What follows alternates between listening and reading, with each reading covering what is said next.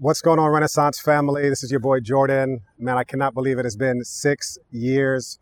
If you're in town and you're comfortable venturing out, I would love to see some of your faces today at Sugar Hill between four and six to come by and grab a scoop of ice cream on us. Uh, all you have to do is check the details in the email or on our Instagram page to get all of that stuff. So let me pray for us before we get into the message for today. So, Heavenly Father, you speak light into darkness. You speak life out of nothingness. And right now, Lord, I pray for your words to be light, to be life to us. Give us ears to hear what you want to say to us. In Jesus' name we pray. Amen and amen. So, a lot of you don't know this about me, but I am an honorary Jamaican. My wife's family is from Jamaica, and they have adopted me as their own. And we get a chance to go to Jamaica quite often when there's no pandemic. And I'll never forget one of the first times I was there in Jamaica. And my new cousin told me that out of, out of all the places we had to go to before we went to the beach, we had to go to Kentucky Fried Chicken or Toki Fry, as she calls it, with her Jamaican accent. Now, I didn't fly four hours in my mind to go to no KFC. I wanted some escovitch fish, some plantain, some jerk, something. I didn't want no Kentucky Fried Chicken, but she insisted that we had to go to Tucky Fry.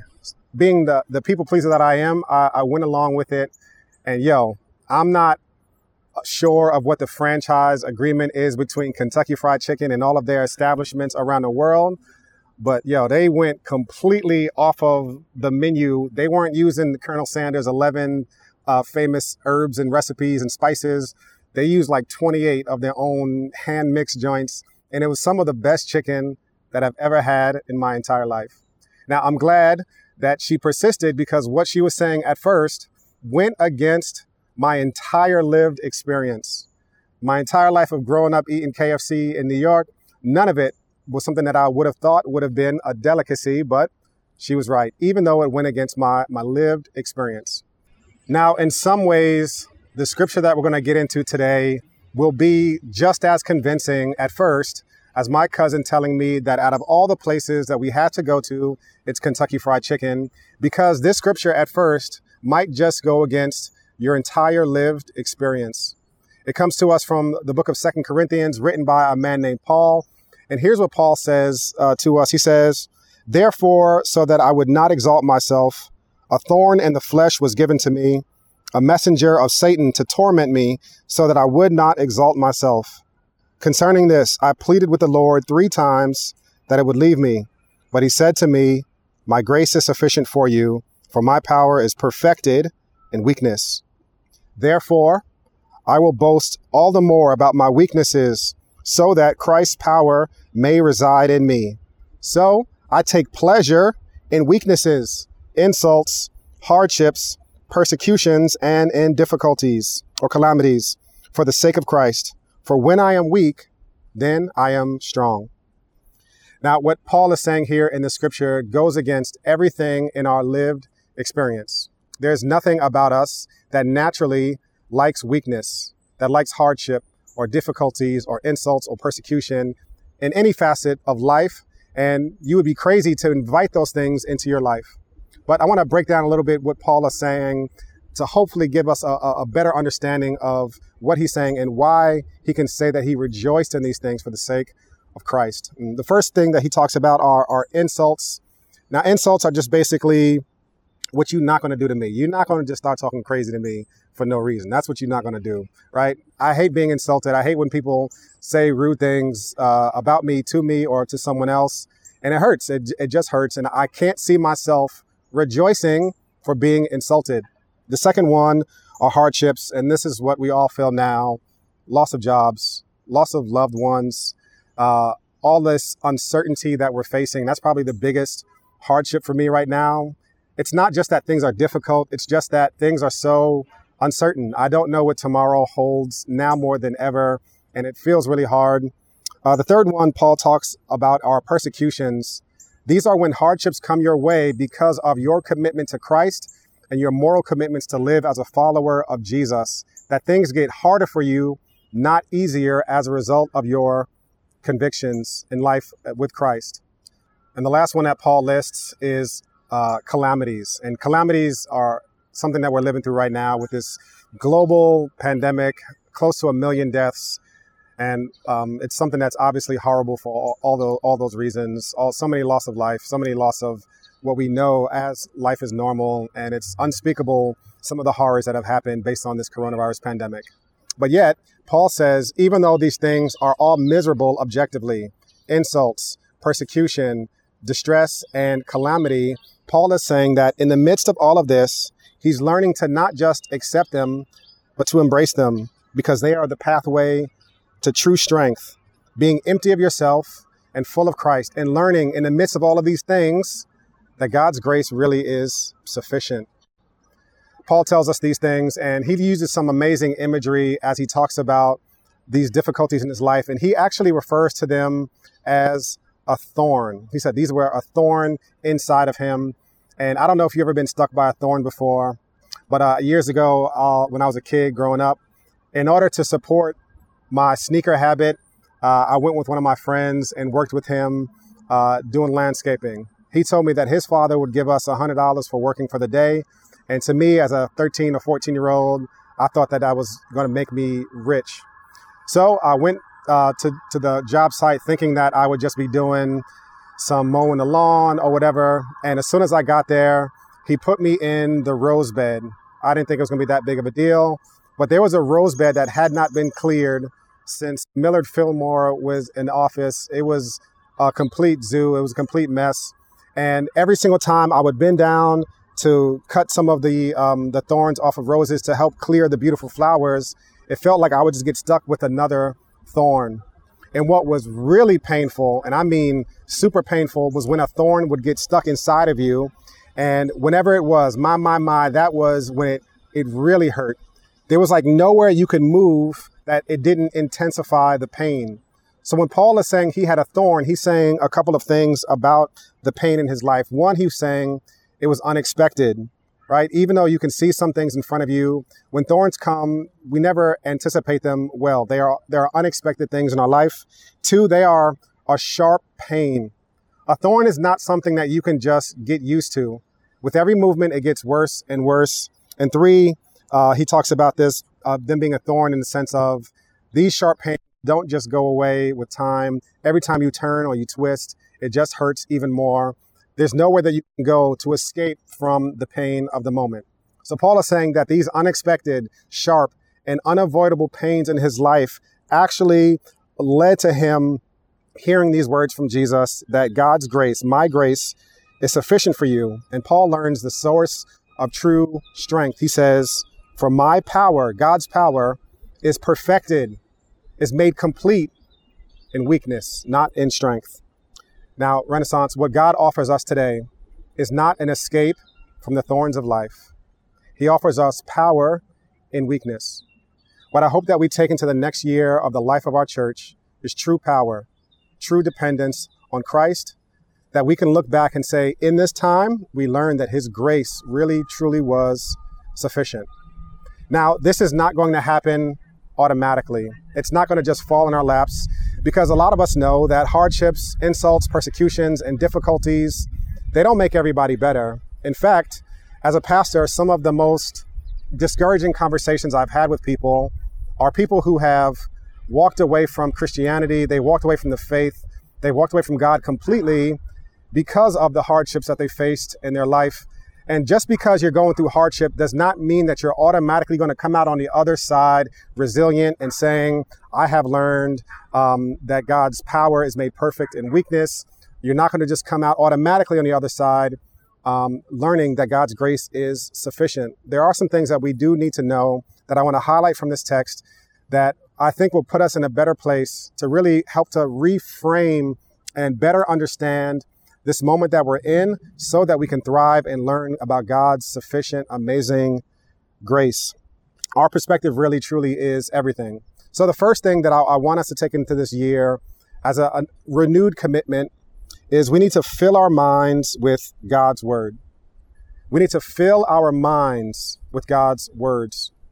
Now, perspective truly is everything. And Paul's perspective on the situation really did reframe how he processed the thorns that he was experiencing.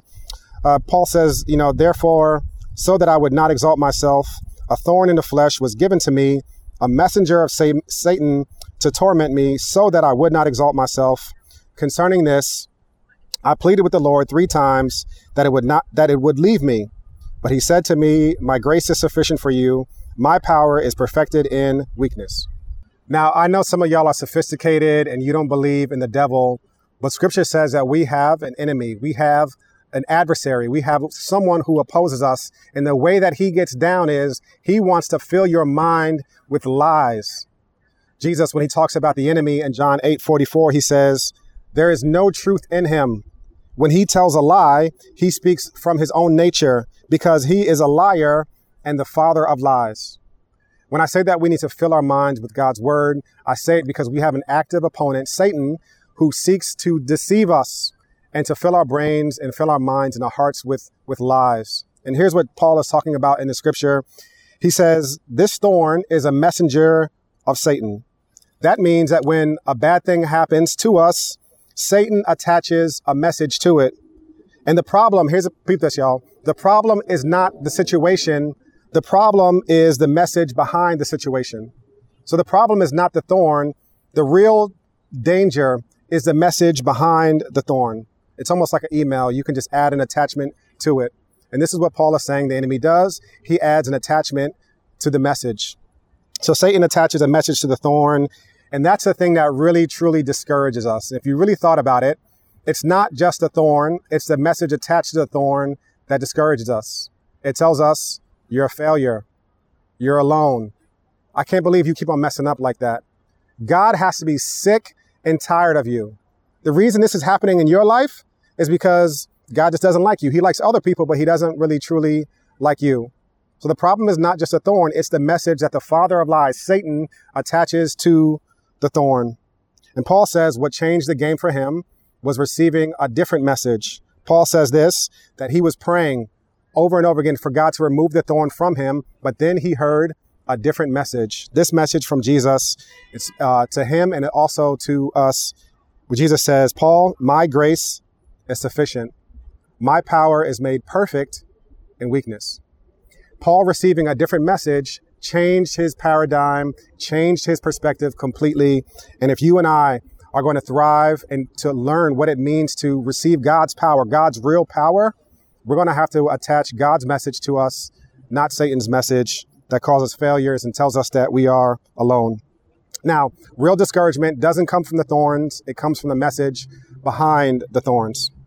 So, for example, years ago in Detroit, uh, the city had a, a program to help kids who were hospitalized stay current with their education. So they would send substitute t- teachers to the hospital to help tutor kids so that kids who were facing long-term illness or, or, or, health issues would not return back to school, you know, really behind in the curriculum.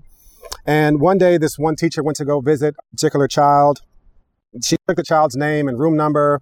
And uh, today she spoke brief. That day she spoke briefly with the child's teacher who told them, Today we're studying nouns and adverbs. Teacher wrote down the assignment, wrote down the child's name and room number, and went to the room. When she got there, uh, she realized that the kid was badly burned. And she says, in fact, when she first saw the kid, she was stuttering and stammering uh, because she was actually a little bit horrified of how badly burned the boy was. And not knowing what else to do, she decided to just teach the lesson. That day, they went through nouns and adverbs. The next day, the teacher got a call from the hospital and they said, Well, what did you do to this kid? She said, I'm sorry, I, what, what happened? They said, After you left, his, com- his condition immediately just turned around. He started responding to the medicines. His mood changed. His whole outlook has changed completely. What did you say to him? She says, Well, all I did was teach him nouns and adverbs. Later, they talked to the student, and for him, that day was a turning point. A few weeks later, the boy explained why everything changed um, in his life, and it came with one simple realization. He expressed it this way He said, They wouldn't send a teacher to work on nouns and adverbs with a dying boy, would they? In his mind, he had a brand new message that he was going to live. And he believed that he was going to live because they wouldn't send a teacher to teach dying a dying boy nouns and adverbs. They'd give him a Make a Wish campaign or something else, but not uh, not that lesson that day. Now that day, his entire life changed not because of his predicament. His burns were still just as bad. His situation was the same, but he received a different message that he was going to make it.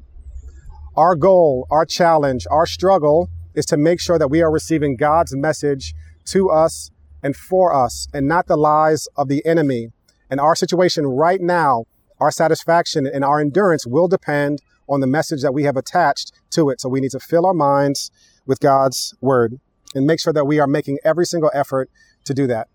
Now, last week we announced how we're going to do this this fall at Renaissance with our DNA groups. Now, this fall we're we're taking a pause from the way we've previously done things with community groups and we are doing DNA groups, which will be four to six men or four to six women in community together, uh, hearing some teaching online, uh, coming together online rather for this group to build deep relationships and also deeply and meaningfully interact with Scripture. We're going to be going through the book of Exodus. A lot of you have signed up for this already. It's going to be really amazing. And if you want to regularly expose yourself to God's Word, head over to the website, uh, www.renaissancenyc.com backslash DNA and make sure that you are filling your mind with God's word. Now, the second thing that we need to do in order to truly make sure that in all the things that are going on in our life, uh, we can say that God's grace is sufficient is we need to make ourselves available to accept support from God's people. Sometimes God's grace comes to us supernatural ways. Other times it comes to us in simple, ordinary ways through ordinary people. One of the best stories that I've heard since this pandemic has started uh, uh, has been a, about a woman in our community who was scheduled to deliver her baby uh, at the height of the pandemic when things were really, really scary in New York. And I called her and her husband and we spoke and I asked her, did she need anything? And she said, no, my, my community group has really held me down. They've been going out risking their life and their safety um, to go get formula and baby supplies so that she and her husband could truly lay up and, and, and protect this newborn baby.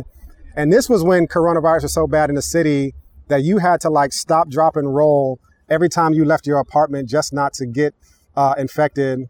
And they did this, and she was able to receive God's grace through community. Now, I know we're, we're socially distant and we're isolating ourselves, but we need to make sure that we are investing ourselves meaningfully and intentionally into uh, this community so that we can receive God's grace for us. Sometimes it will be an act of service. Sometimes it will be through encouragement. Sometimes it will be through uh, being challenged, but we need to accept God's grace through other people. Yet another reason to make sure that you are in a DNA group this year.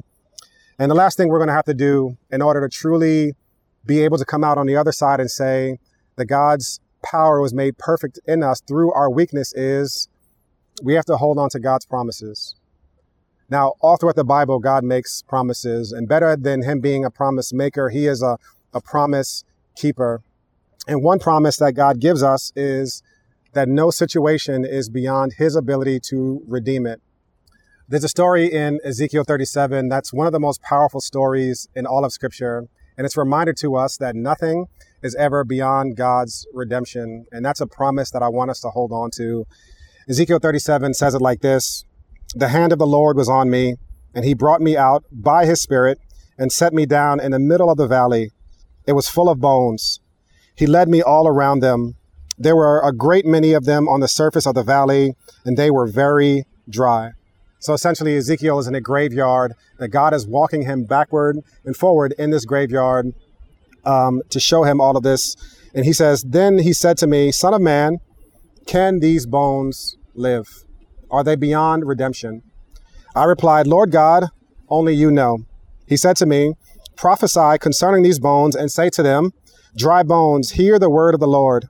This is what the Lord God says to these bones I will cause breath to, uh, to enter you, and you will live. I will put tendons on you, make flesh grow on you, and cover you with skin. I will put breath in you so that you will come to life. Then you will know that I am the Lord. Now, this text comes after about 150 years of calamity for the children of Israel. And if you think seven months of the coronavirus pandemic is bad, try 150 years. And God comes to Ezekiel to remind him that no situation is beyond his redemption.